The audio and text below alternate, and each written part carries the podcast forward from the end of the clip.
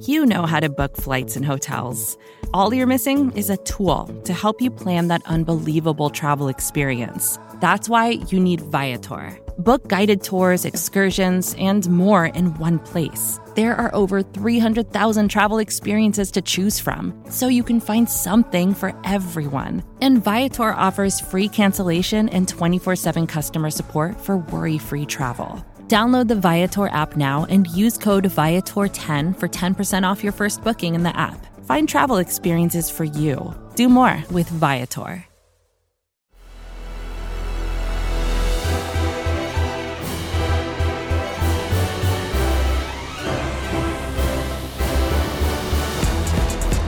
Welcome, one, welcome all. It is Monday Football Monday, the Week 5 edition. I am RJ Ochoa. He is Pete Sweeney. He is Michael Kist. You are listening to the SB Nation NFL show and the premier production that the SB Nation NFL show puts out. Make sure to subscribe, rate, and review the SB Nation NFL show wherever you get your podcasts.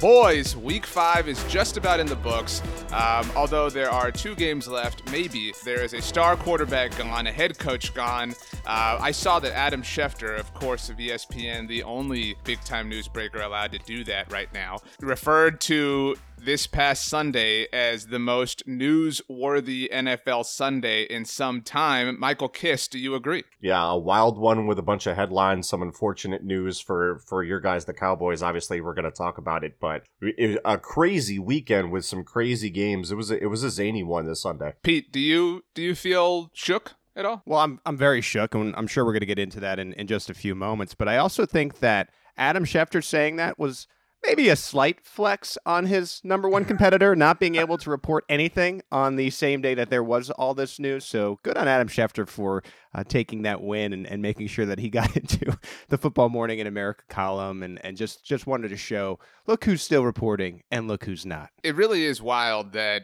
and obviously we talk about this is the SB Nation NFL show obviously. But the Los Angeles Lakers won their 17th title, and it's like, it is literally maybe like the 18th most important thing in the world right now, as mm. far as we are concerned. Okay, so let's let's get started, and let's say, uh, again, Michael Kist, obviously from Bleeding Green Nation, Pete Sweeney from Arrowhead Pride. If anybody doesn't know, I am RJ Ochoa from Blogging the Boys. My team, the team that I cover, was the only team of our three to get a dub in week five, but it came at a dramatic cost, the worst possible cost that you can have. The most bittersweet win I can remember for the Cowboys. They are two and three in first place in the NFC East, and they are rudderless. Dak Prescott lost for the season, a right ankle compound fracture and dislocation. Uh, we are talking mid Monday morning. Dak had successful surgery on Sunday night, expected to be released from the hospital on Monday afternoon. Expected to, you know, take four to six months to recover. We have no idea what OTAs and minicamps are going to look like in 2021. I mean, I, I can already see the tweets, right? You know, the the video diagnosis of of the the three handoffs Dak takes at the first organized team activity, whatever that ends up being. And and this is the worst feeling that any football team can have. I don't think the Cowboys were legitimate contenders or the ones that people thought they were when the season started, at least to win the Super Bowl. Uh, but Pete, it, I mean, you know, a lot of Cowboys fans have heard from me already. Uh, what are your thoughts on Dak Prescott suffering a, a, a gruesome injury that he tried to snap back into place at that? Yeah, I, I saw this injury happening right after I finished coverage of the Chiefs game, and I just couldn't believe it. And I thought what was very apparent around the league on social media and different means of communicating to the rest of the world just how much support from all the other quarterbacks and folks in the league and how much they got behind Dak. I think Dak earned a lot of respect with some of his words this offseason and being about being honest with some mental issues and, and things like that. And so just to see the league support him and truly show what he means not only to the Cowboys but as far as a player in the league, there are now no more questions as to as to like how Dak is viewed as a member and a leader in the National Football League.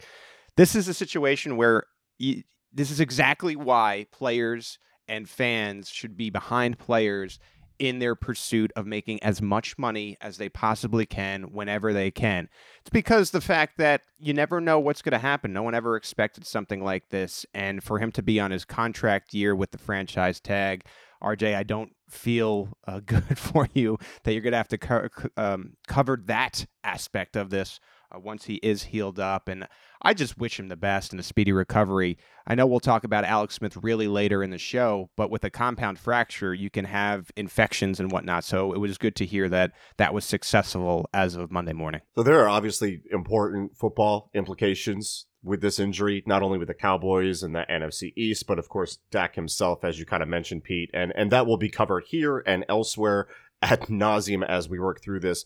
Uh, I I just want to say I respect the heck out of Dak Prescott, the human, and you could tell from the reaction from the guys, like Jason Garrett, Michael Gallup, and so on, that they respect the heck out of him too. And it took a lot of guts for Dak to speak up about his mental health issues after the death of his brother. And that was a sign of real leadership. And as somebody that also struggles with anxiety, depression, that has struggled with panic attacks in, the past. You know, I don't come from the most stable background in childhood. So what Dak used his platform for to speak about those mental health issues, even before the game, the mask that he wore was raising, you know, uh, awareness about mental health, trying to take the stigma away. You know, not unlike Brandon Brooks in Philly has in the past. Uh, that took something special to me. That helps people. That makes a real impact outside of football. So he forever has my respect and my heart just sunk when you see the image of him being carted off with tears in his eyes.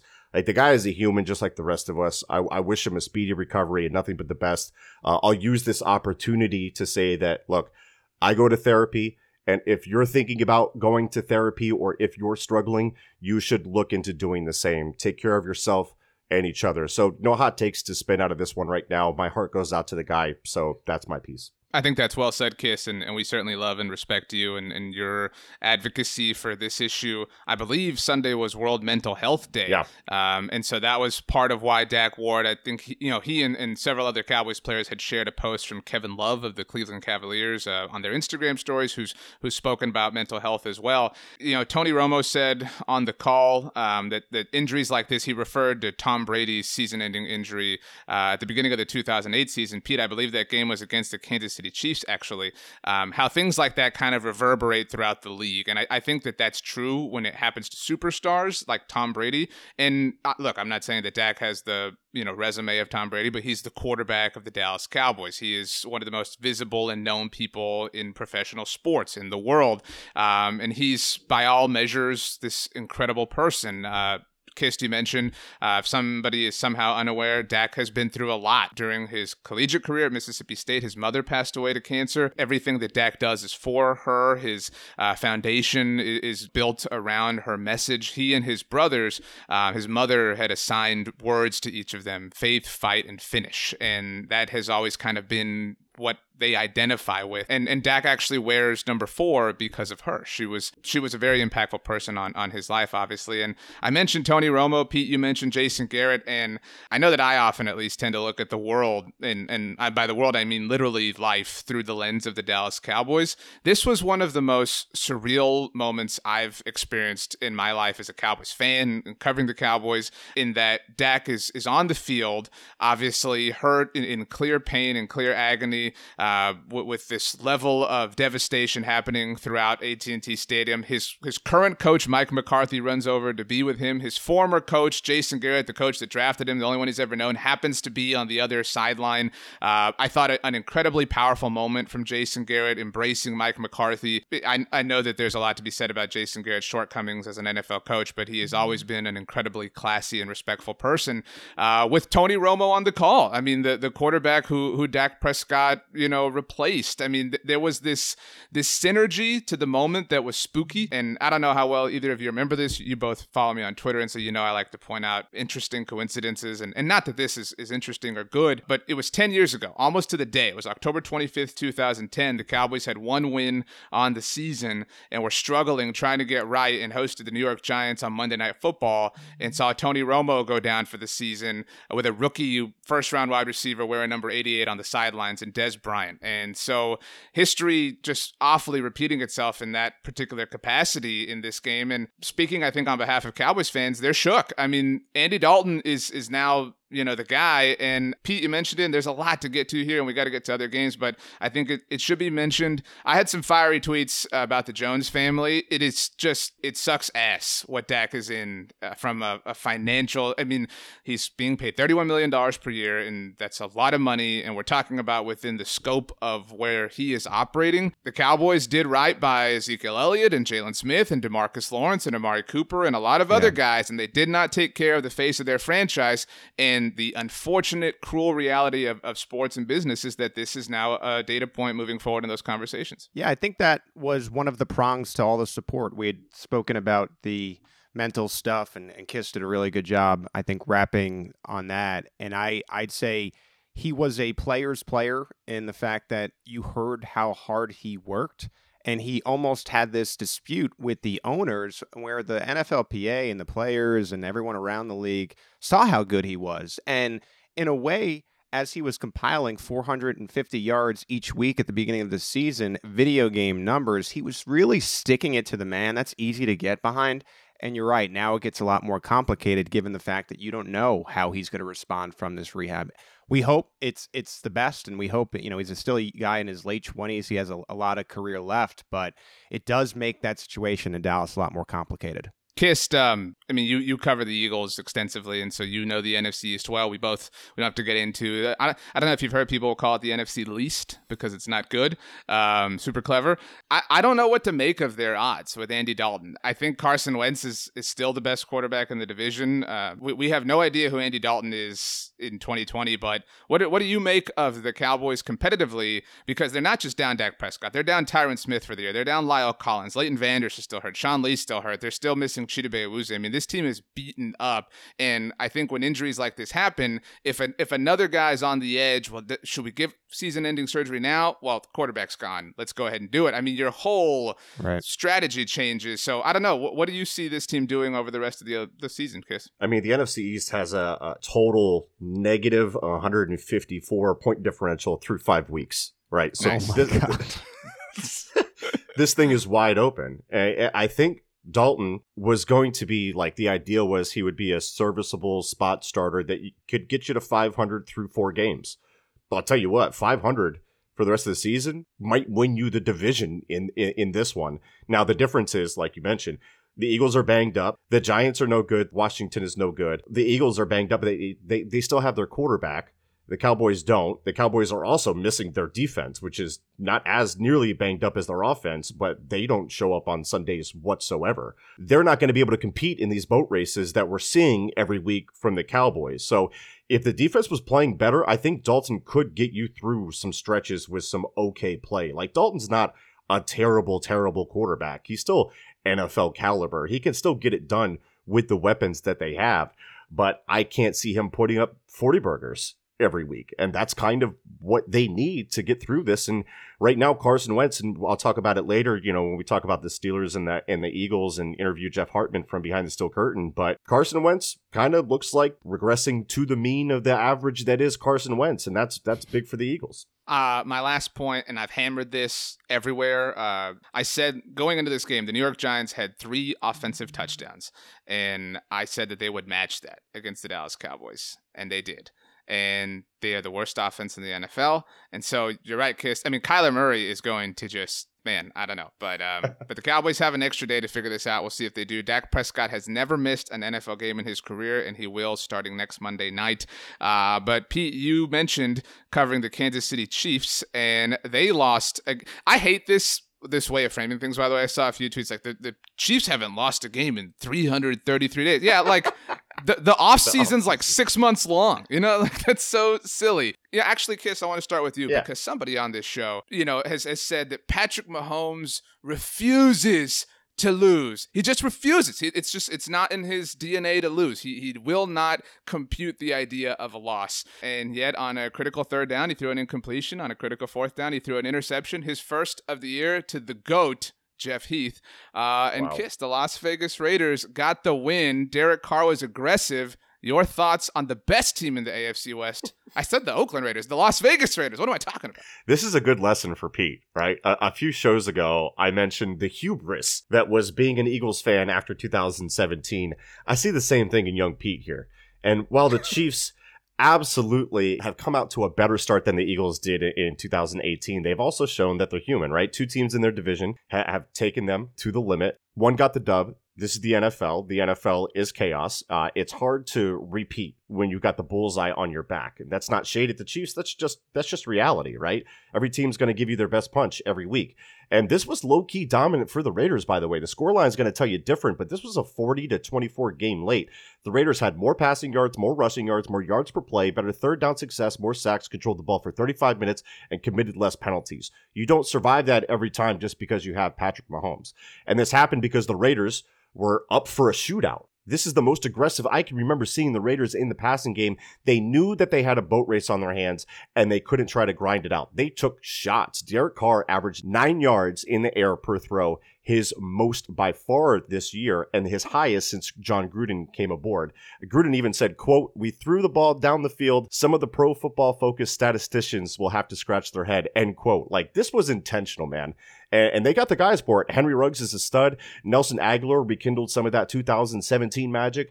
Darren Waller is a real threat right? Like they they can be that offense if they open it up and Derek and if Derek Carr can sustain it. I don't know if he can. Uh, he's a bit of a shrinking check down violet at times, but this makes the Raiders one of the more weirder teams to try to predict going forward because they may have opened the Pandora's box of passing the ball downfield. And for my own entertainment, I hope they never go back to what they were, right? Go score some points. The Chiefs are in your division. You can't afford to, to be the team that's so conservative as they've been.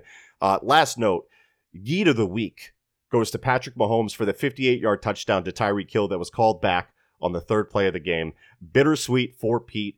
It was wiped out by a holding call by Kelechi Osemele, and I feel awful for Osemele, who has been a favorite of mine since his early Ravens days. Uh, tore tendons in both knees, so his terrible injury luck continues, and you can't help but feel for the guy. Uh, that's a real loss for the Chiefs. I think Pete, that Kist set you up well because we went from yeet to sweet to Pete. How does that humble pie taste, man? I mean, I, I, just I'm I'm curious. You've you know I'm down on my luck. Don't get me wrong. Uh, and football is terrible, but I mean. what is this like for you? Glad to hear the the eat of the week. Of course, the come up of the week coming up later in the show. Want to unpack this thing? Okay, so you come into this game against the Las Vegas Raiders, and all week they're saying for this to be a rivalry. We have to win. Jon Gruden, I think the broadcast said a number of times, went on. Talk about the, the video that the Chiefs had the hubris to tweet out, Pete. They said rivalry renewed, essentially. And Jon Gruden said he'll do anything to beat the Kansas City Chiefs. This was a really very impressive win, especially, I think, offensively for the Raiders. It's because if you look at early in this game, the Chiefs had two leads, and it looked like one of these classic Chiefs Raiders wins where they're just going to blow them out of the water. In the second quarter, it was 14 3. Later in the second quarter, it was 21 to 10 in favor of the Chiefs. They normally just continue carrying on, but the Raiders stuck with it and were able to have this game tied at 24 by the half, blanked in the third quarter, and then the Raiders' offense exploded in the fourth quarter. So good on them. The problems for the Chiefs were simple to me. You mentioned the penalties. They had 10 penalties for 94 yards, and a lot of these penalties were costing them key situations. We mentioned the scores taken off the board, which was not good, the Tyreek Hill touchdown, which was a, an excellent throw. Uh, the offensive line play has not been great, and that is going to be key moving forward. You mentioned the Osemele injury he was the Chiefs' best offensive lineman this year, and he was a, he's a new new player for them. They got in the offseason. You mentioned the he tore both tendons in his knees. The Chiefs were running the football successfully, really just to the left, and now they lose that player, and so I'm a little bit worried about that. Mike Remmers comes in to replace. The secondary looked like it was the secondary from 2018. There were Cowboys wide open, a 72 yarder to Henry Ruggs, who looks like he's more than just a speed guy, which He's a very young player. This is going to be a team that plays the Chiefs twice a year for the next who know you know for forever, and they're going to have to deal with Ruggs. And there was also a 59 yarder to Nelson Agholor, bet you which he had those hands in Philly there, uh, Mr. Kist. Um, Boy, howdy.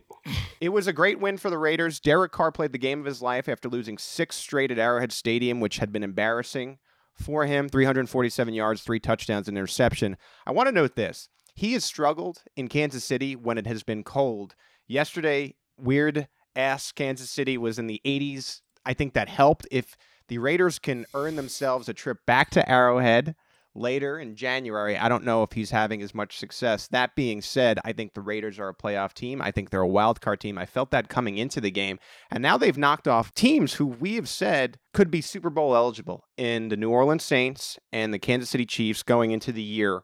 So I just don't think the Raiders should be taken lightly. I think they'll be in that wild card mix. It is. It's a painful reminder. Chiefs' first loss in 11 months that it isn't any given Sunday thing. The Raiders can beat some good teams in the AFC. And I even felt like that about the Giants. I, I didn't really get a, a chance to talk about the Giants in the last segment, but like they're good enough to win and spoil late in the year. You know, so the key here for the Chiefs is you just can't take anyone lightly. And to me, I think how they respond against the Buffalo Bills in what is going to be the most important game of the year when you talk about that number one bye as far as the records go right now. How they respond will tell me more about the Chiefs than this game where they were shell shocked and lost the other team's Super Bowl. My only thought here is Kist, you mentioned Derek Carr taking a lot of shots to me, I don't know if either one of you have ever had a Matt Damon shot in uh, in in your youth. I've I've never had one myself, but what I've been told it is is you know the the mat that bartenders pour shots on the oh. the rubbery oh. one with the with the sticks. I can see or not the sticks, going. the the prongs. Yeah. Um, and obviously, like when you pour shots, you know, not all of the liquid ends up in, in the shot glasses, and so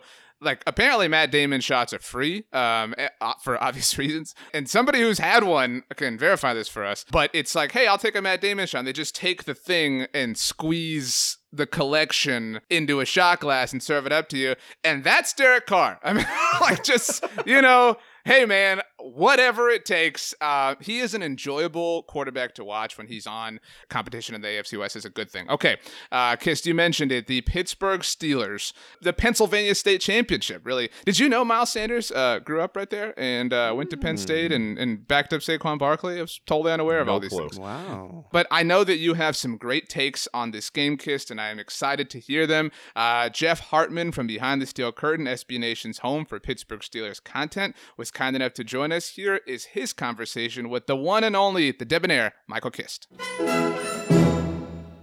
Jeff, the Steelers come away with the win against the Eagles in a wild one. Did you come away from this one satisfied or concerned? Like, how did you feel about this one overall? I'm going to stand on the fence here and play both sides. Uh, you're you're satisfied with 38 points scored. Uh, believe it or not, it was the first time they'd scored over 30 since 2018.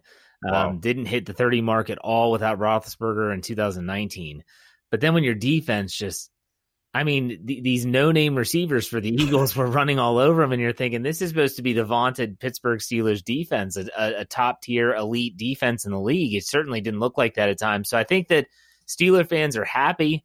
They love when they score a lot of points, and uh, they did that for sure. But they don't like to have to score a lot of points, and that's exactly what had happened. It was a shootout in the purest sense of the term of the word. And you look at third down offense and efficiency for both teams, but mm. a lot to like and a lot to dislike though from this game for the Steelers. Yeah, both teams were over seventy percent on third down. Yeah. Uh, th- that's wild. And when you look at, like you kind of mentioned, the big mismatch in this one was the Steelers' defensive line against the Eagles' patchwork offensive line. Lane Johnson even went out in, in one point of the game, and Jack Driscoll went in there. The Eagles are starting a, a former rugby player at left tackle, and you and you would think that like Bud Dupree would go off on him, but like, it, and they still did. They still did a solid job at certain points. Like Miles Sanders had the 74 yard touchdown run. After that, I think he had 10 carries for six yards. Yeah. But you expected a lot more from this defensive line, right? watching the Eagles leading up to the game. Obviously, the Steelers didn't play in Week Four, and I'm thinking, holy cow, the Steelers might get ten sacks on Carson Wentz. I mean, it, it was it looked like that was going to happen.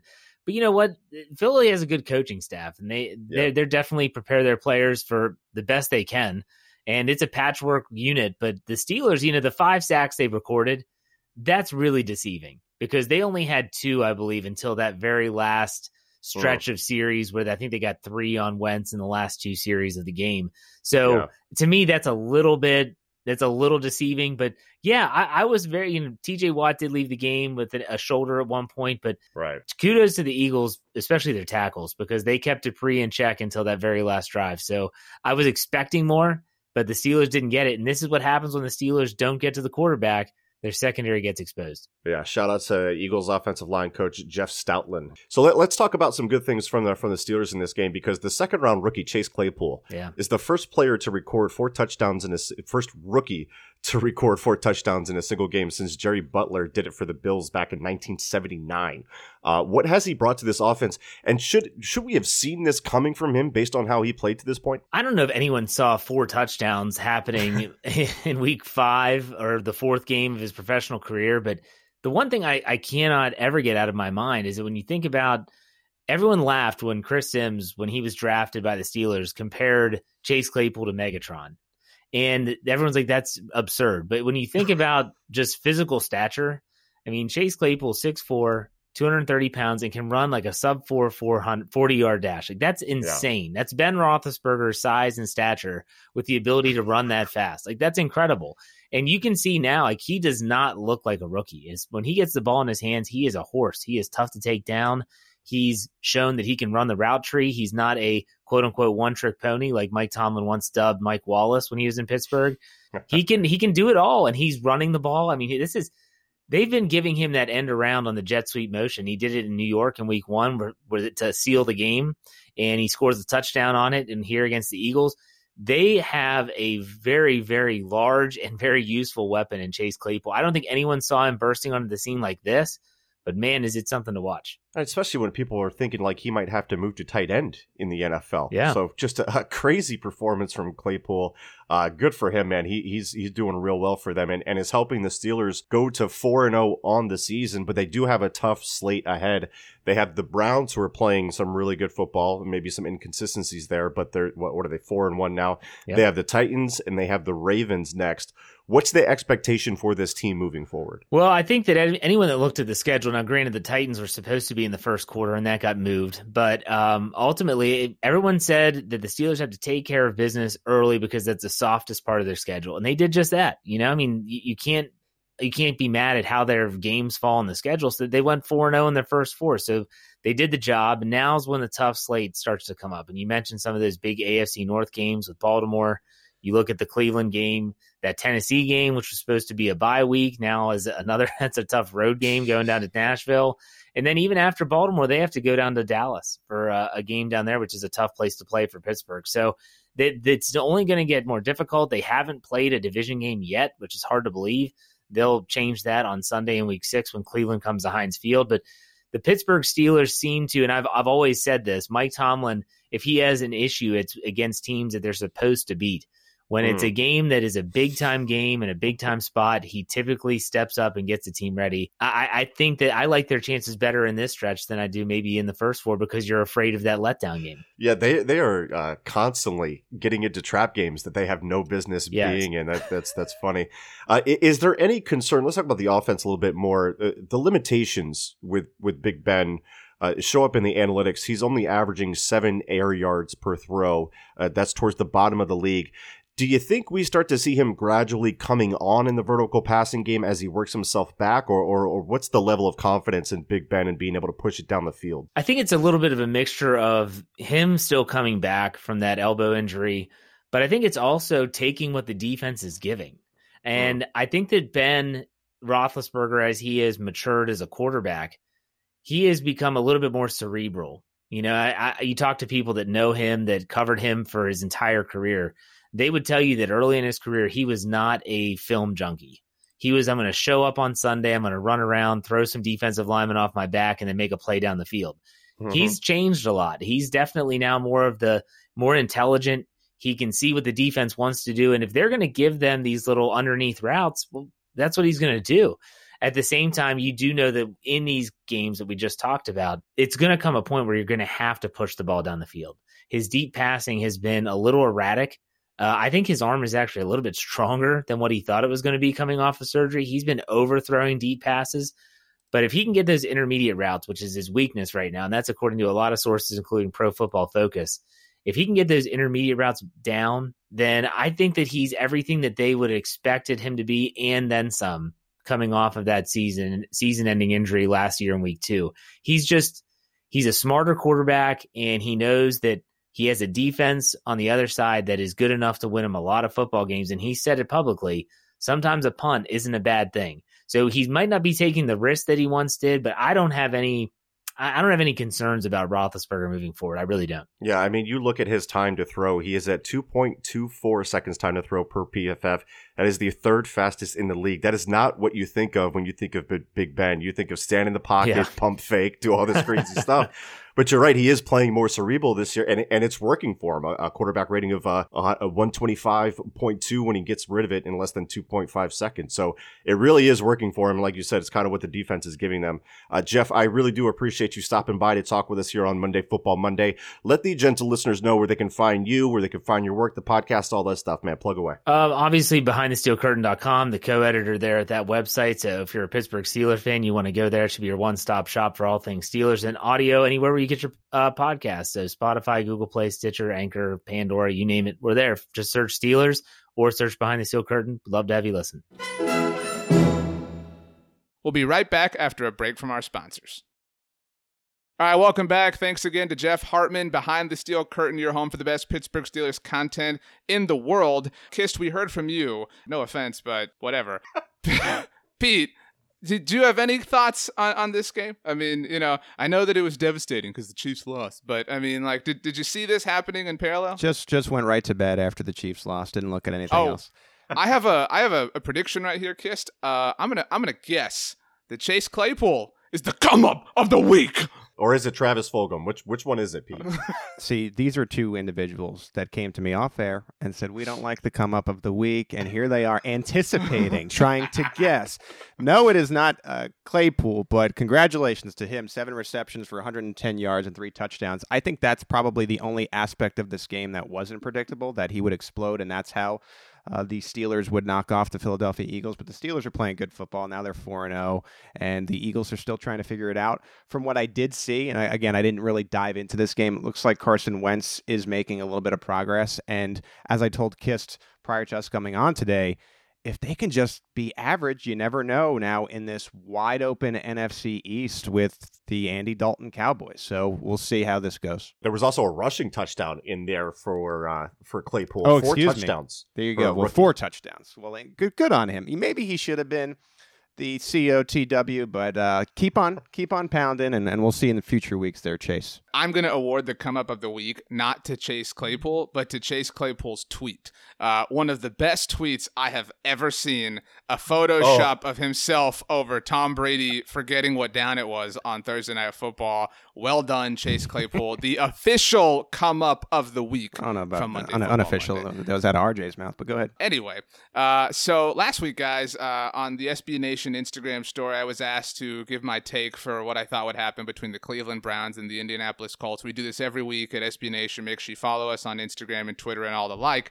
Uh, and I said that the Brownies, who hung 49 points on Los Vaqueros last week, that they had found themselves offensively. Well, look at that. Look at Baker Mayfield go. The rib injury, I think, is going to be okay and whatnot. But the Indianapolis Colts Kist. Everybody talked about number one defense in the NFL, and I'm I'm I'm not trying to poo-poo them. I'm a big Matt Eberflus fan as well. But they, to use my my my friend Michael Kist you know jargon. They faced a couple tomato cans early on this season. you love sure. that.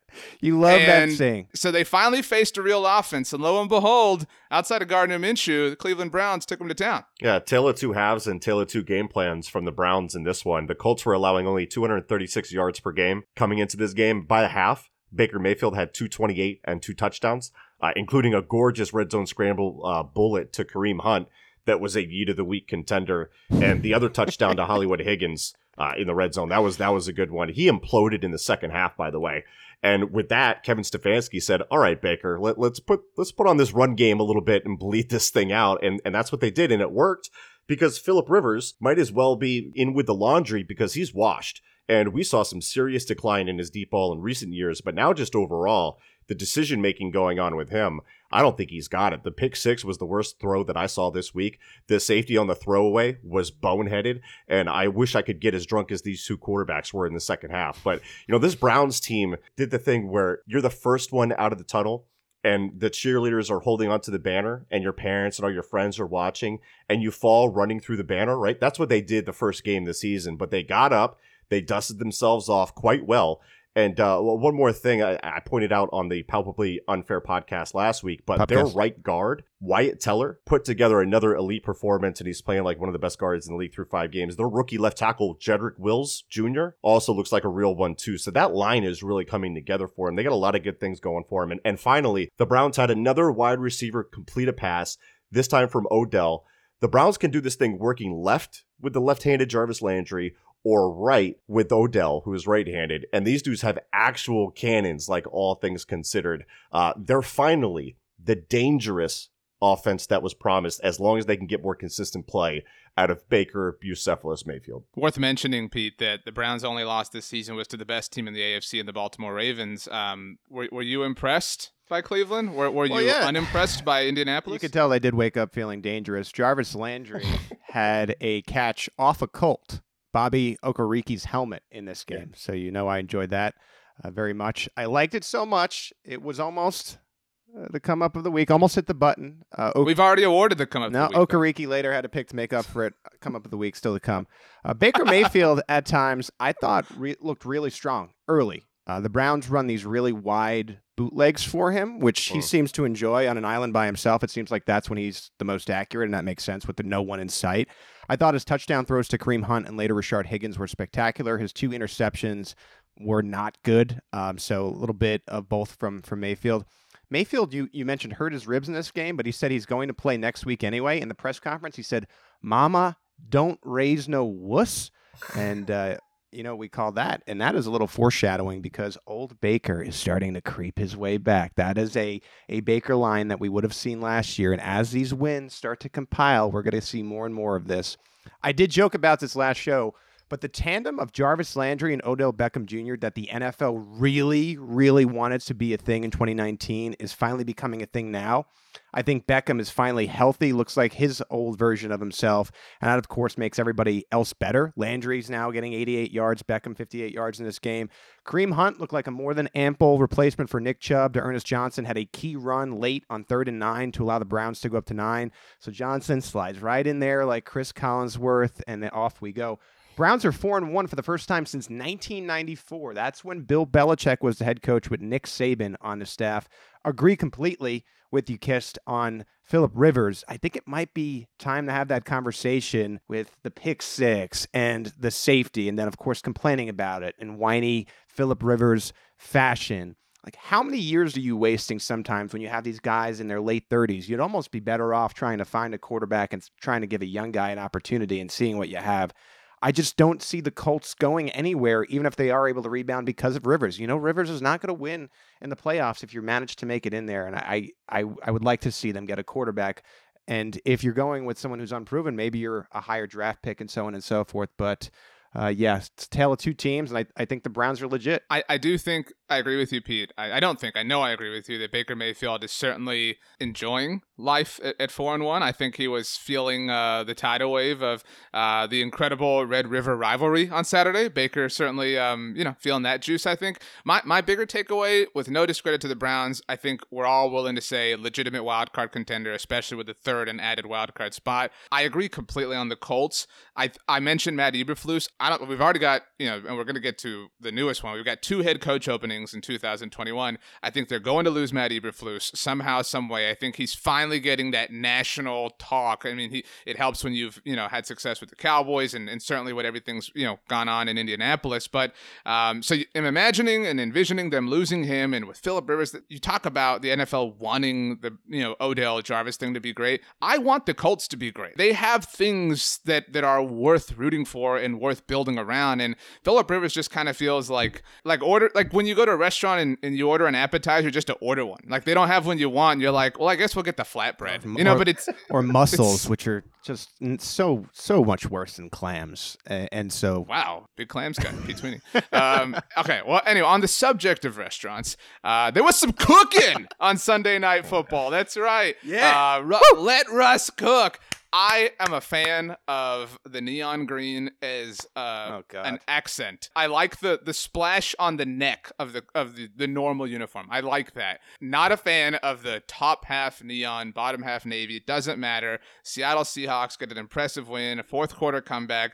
Russell Wilson, one of the best receivers in the NFL, DK Metcalf. I thought the Vikings played well. Um, Kist, would you have kicked a field goal or gone for it? This is the new go for two conversation. Fourth and inches, Seattle five yard line, two minutes to go. You're up five. Need a field goal to go up eight. The analytics from EdjSports basically call it a toss up. Uh, only a 2% increase if they went for it. That's minimal. It's a wash. If you fail, which they did, you force Seattle to go 95 yards, which they did. I'm still okay with the decision, and, and I'm sure there are those football hardliner guys that will make a big rant out of it and blow a bunch of hot air. I can already see. You Pete- always get the field goal. Take the point. It is so simple. You go up, you go up eight, and you just and all your defense has to do is step up. And even if they get a touchdown, you have the two point conversion that they still have to get. I it's, Well- it, I don't know. Ulti- ultimately, all you needed was a couple of inches to win the game, right? And the, the Vikings' offensive line was dominating in the trenches in the run game to that point. I didn't love the specific play call, which kind of gave them no space. They invited bodies into the box. But that's football sometimes. Make the play and you win. Don't. And everybody questions it. That's just the nature of the business, Pete. That's a result. Going into that play, reaction I from just you. I'm could- disappointed. I'm I just couldn't believe it. I this is I felt this way as the play was happening and and they kept the offense out in the field. I think Coward. we- We're we're we're over calculating this at this point. I understand. Would the anal- Chiefs have gone for it? Would the it's- Chiefs have gone for it? And you would have been all over the timeline saying, "Look at Andy Reid, the aggressive." You, Come can't- on, you man. just you can't not go for it when you The have Chiefs did Patrick go for something similar last he week. refuses to not convert. Fourth and one, they they handed it off again. It was it just depends on the the the game. I mean, here you are, eight points with two minutes left.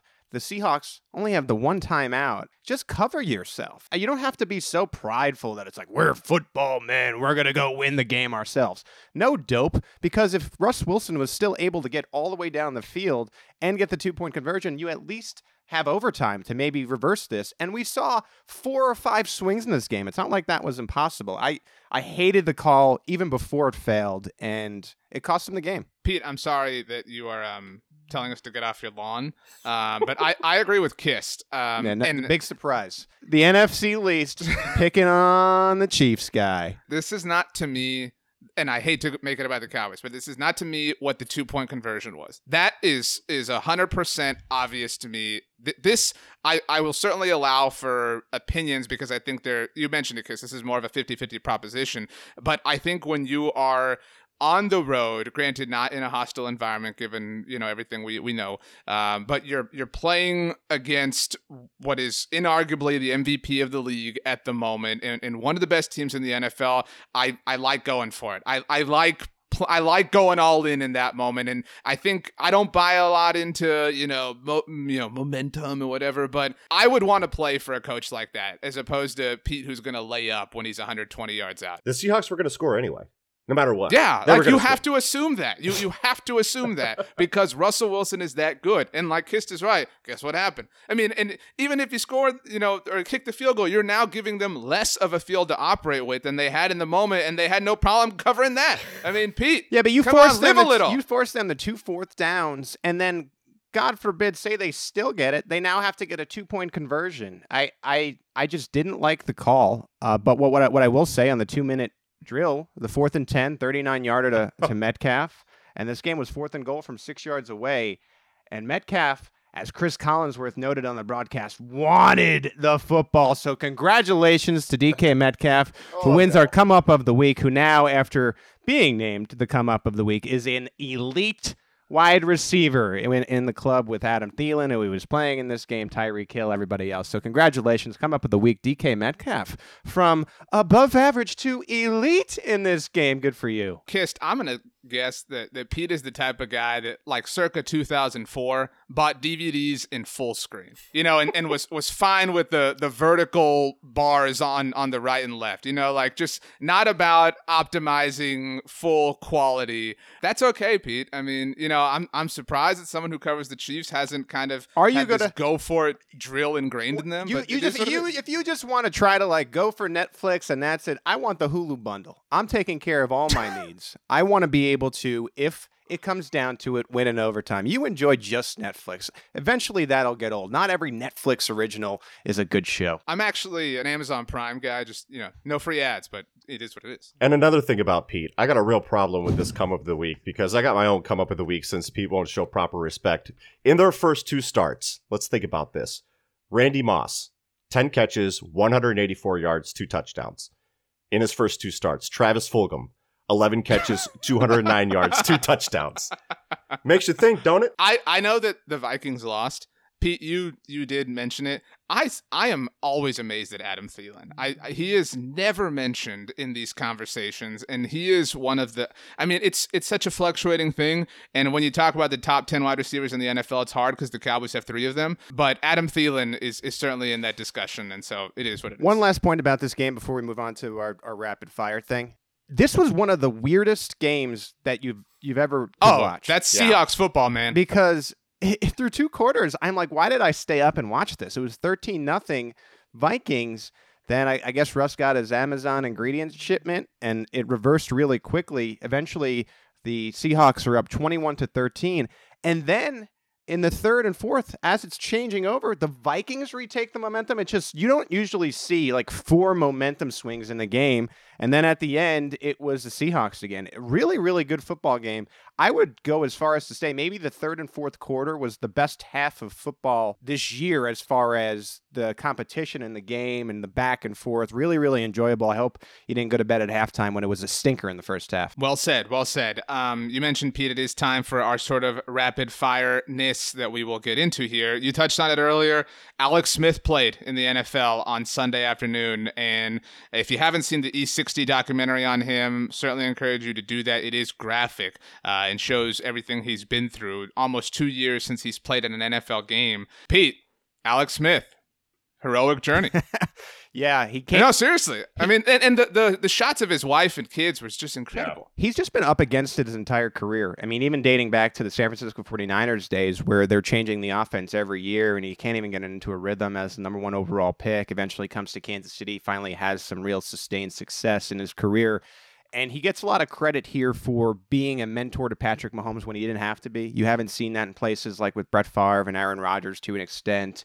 And so for Smith to go out of his way, Andy Reid will always say that Patrick Mahomes owes him a mansion for teaching him how to become a professional and whatnot. So a huge part of Mahomes' growth. He goes to Washington, you have the injury, and just the wherewithal to stay with it. it it's not that surprising when I was able to cover Alex Smith and you just knew how he was. He just goes to work and it took a long time. You had to probably take it day by day. It's something that your boy Dak is now going to face, and and you wish him well. But what an example to be able to come back into the league. I think it was like 690, 700 days. That just simply doesn't happen, especially for guys who maybe take years off for other reasons if they get into trouble and whatnot. It's tough to come back when you have a healthy body. So to push himself to come back, he, he was sacked quite a few times in this game. So now um, I think that was good and bad. I mean, you don't want to see Washington play as badly as they did, but he was sacked so many times that you're like, all right, I think he's good to go. So we'll see if it's Smith or Allen moving forward, but what a moment. And he's certainly the comeback player of the year Uh, the Atlanta Falcons announced as Sunday Night Football was wrapping up that they have fired Dan Quinn, their head coach, who never escaped, unfortunately, the Super Bowl 51 stink, and general manager Thomas Dimitroff, who had survived multiple head coaches. Your thoughts on the 0 5 Atlanta Falcons now rebuilding for the future? No, I mean, it's like I said, the Legion of Boom made Dan Quinn, not the other way around. Kyle Shanahan made the Atlanta Falcons Super Bowl contenders. It wasn't Dan Quinn. So since then, the Falcons have fallen off considerably. Defensive head coach that has no defense in sight whatsoever, being carried by a very good quarterback that is wasting uh, the last good years that he has on a team that just can't get it together. So glad to see Dan Quinn out of there. Uh, obvious, you know, replacements. You're looking at guys like Brian Daboll from the Bills. You're looking at uh, Bieniemy from the Chiefs. You know, maybe you get crazy and bring in bring in a college guy, or you know, whatever the case may be. They're in a better situation now than they were with Dan Quinn moving forward. So kudos to them. Uh, a, a, couple notes from me. You're covering the Eagles. One of the bits, and it's a chalk tweet kind of format, is talking about guys who leave the Eagles and have success, right? We do this with LJ Fort, who is balling out for the Ravens. He was on the Eagles last year. Uh, I, I just want to say, uh, especially with Nate Gerry just being terrible this year for the Eagles, You look at the cornerback situation outside of Darius Slay for the Eagles, and it's terrible. Currently, they have cornerback, turn safety, turn back cornerback Jalen Mills playing there because Avonte Maddox is hurt and Craig James is out there for some reason. They got other guys. I got to look up the, the roster page to see who they are sometimes. Then you look around, you see Sidney Jones, the Jaguars, has four pass breakups and an interception this week, their defensive player of the week. You look at Rasul Douglas, former Eagle with the Carolina Panthers. He's top five in yards allowed per coverage snap in the league, was tied with Jalen Ramsey for first coming into this week. Jim Schwartz, his guys are failing and he fails to adapt his scheme to the talent that they do bring in and it's becoming a serious problem in Philadelphia. Lots going on in the NFL we mentioned, and we know that there is so much more to cover. And all of our shows this week on the SB Nation NFL show will do that, but we would be remiss if we did not mention before we get out of here the rescheduling that the NFL has undergone in regards and in reaction to the positive COVID 19 tests that we have seen from various teams. This is, is kind of hard to follow, but the Denver Broncos New England Patriots game that was supposed to be played on Sunday is now being played next week. Pete, the Chiefs and Bills game that was supposed to be played on Thursday is now being played on Monday. We are talking on this Monday, uh, where there was no uh, no new positives for the Titans. So their Tuesday game against uh, the Bills seems like it is going to go off as scheduled. The Jets and Dolphins had a game rescheduled. The Jets had two games rescheduled. Uh, this was one of those things that when you saw all the information, and I'm not going to go through it all, it, it just kind of overwhelmed you, and it feels like not that the dam is breaking, but like you know, the, when when you see it in a movie, it's like in the first stream, and then on like on the the west side, it's like and the dam is like is just holding. It, it's Hodor at the very end. Yeah, it, it feels like the 18th week thing is going to come into play, but it also feels like that might not be enough. As of next Monday, Football Monday, it will be the Chiefs' third Monday night ish football game. That's half their games this year because of COVID. There's schedule changes throughout the league. I think everyone is just rolling with the punches right now, but you nailed it on the head again for a change because you are RJ Ochoa. That this is a very very small window that the that the NFL has has to work with at this point, any more COVID outbreaks, and they'll be need to be a week 18 and 19. So this is the last chance dance, so to speak. All right, guys. Well, there are two more games left this week as of now, and as mentioned, all of our shows will have you covered. Make sure you listen to them all. Make sure you subscribe to the SB Nation NFL show. We are available wherever you get your podcasts, all major podcast platforms. Also, listen to Bleeding Green Nation, Arrowhead Pride, Blogging the Boys for for coverage on those teams as we continue to fight on. Uh, it was it was a Sunday that's really all I got. It was a Sunday, guys. Uh, thanks it, a lot for the great real, chat. It was fun, but it wasn't real fun, RJ. Shout out to the come up of the week, Michael Kist. Thanks for listening, everybody. We'll see you next week.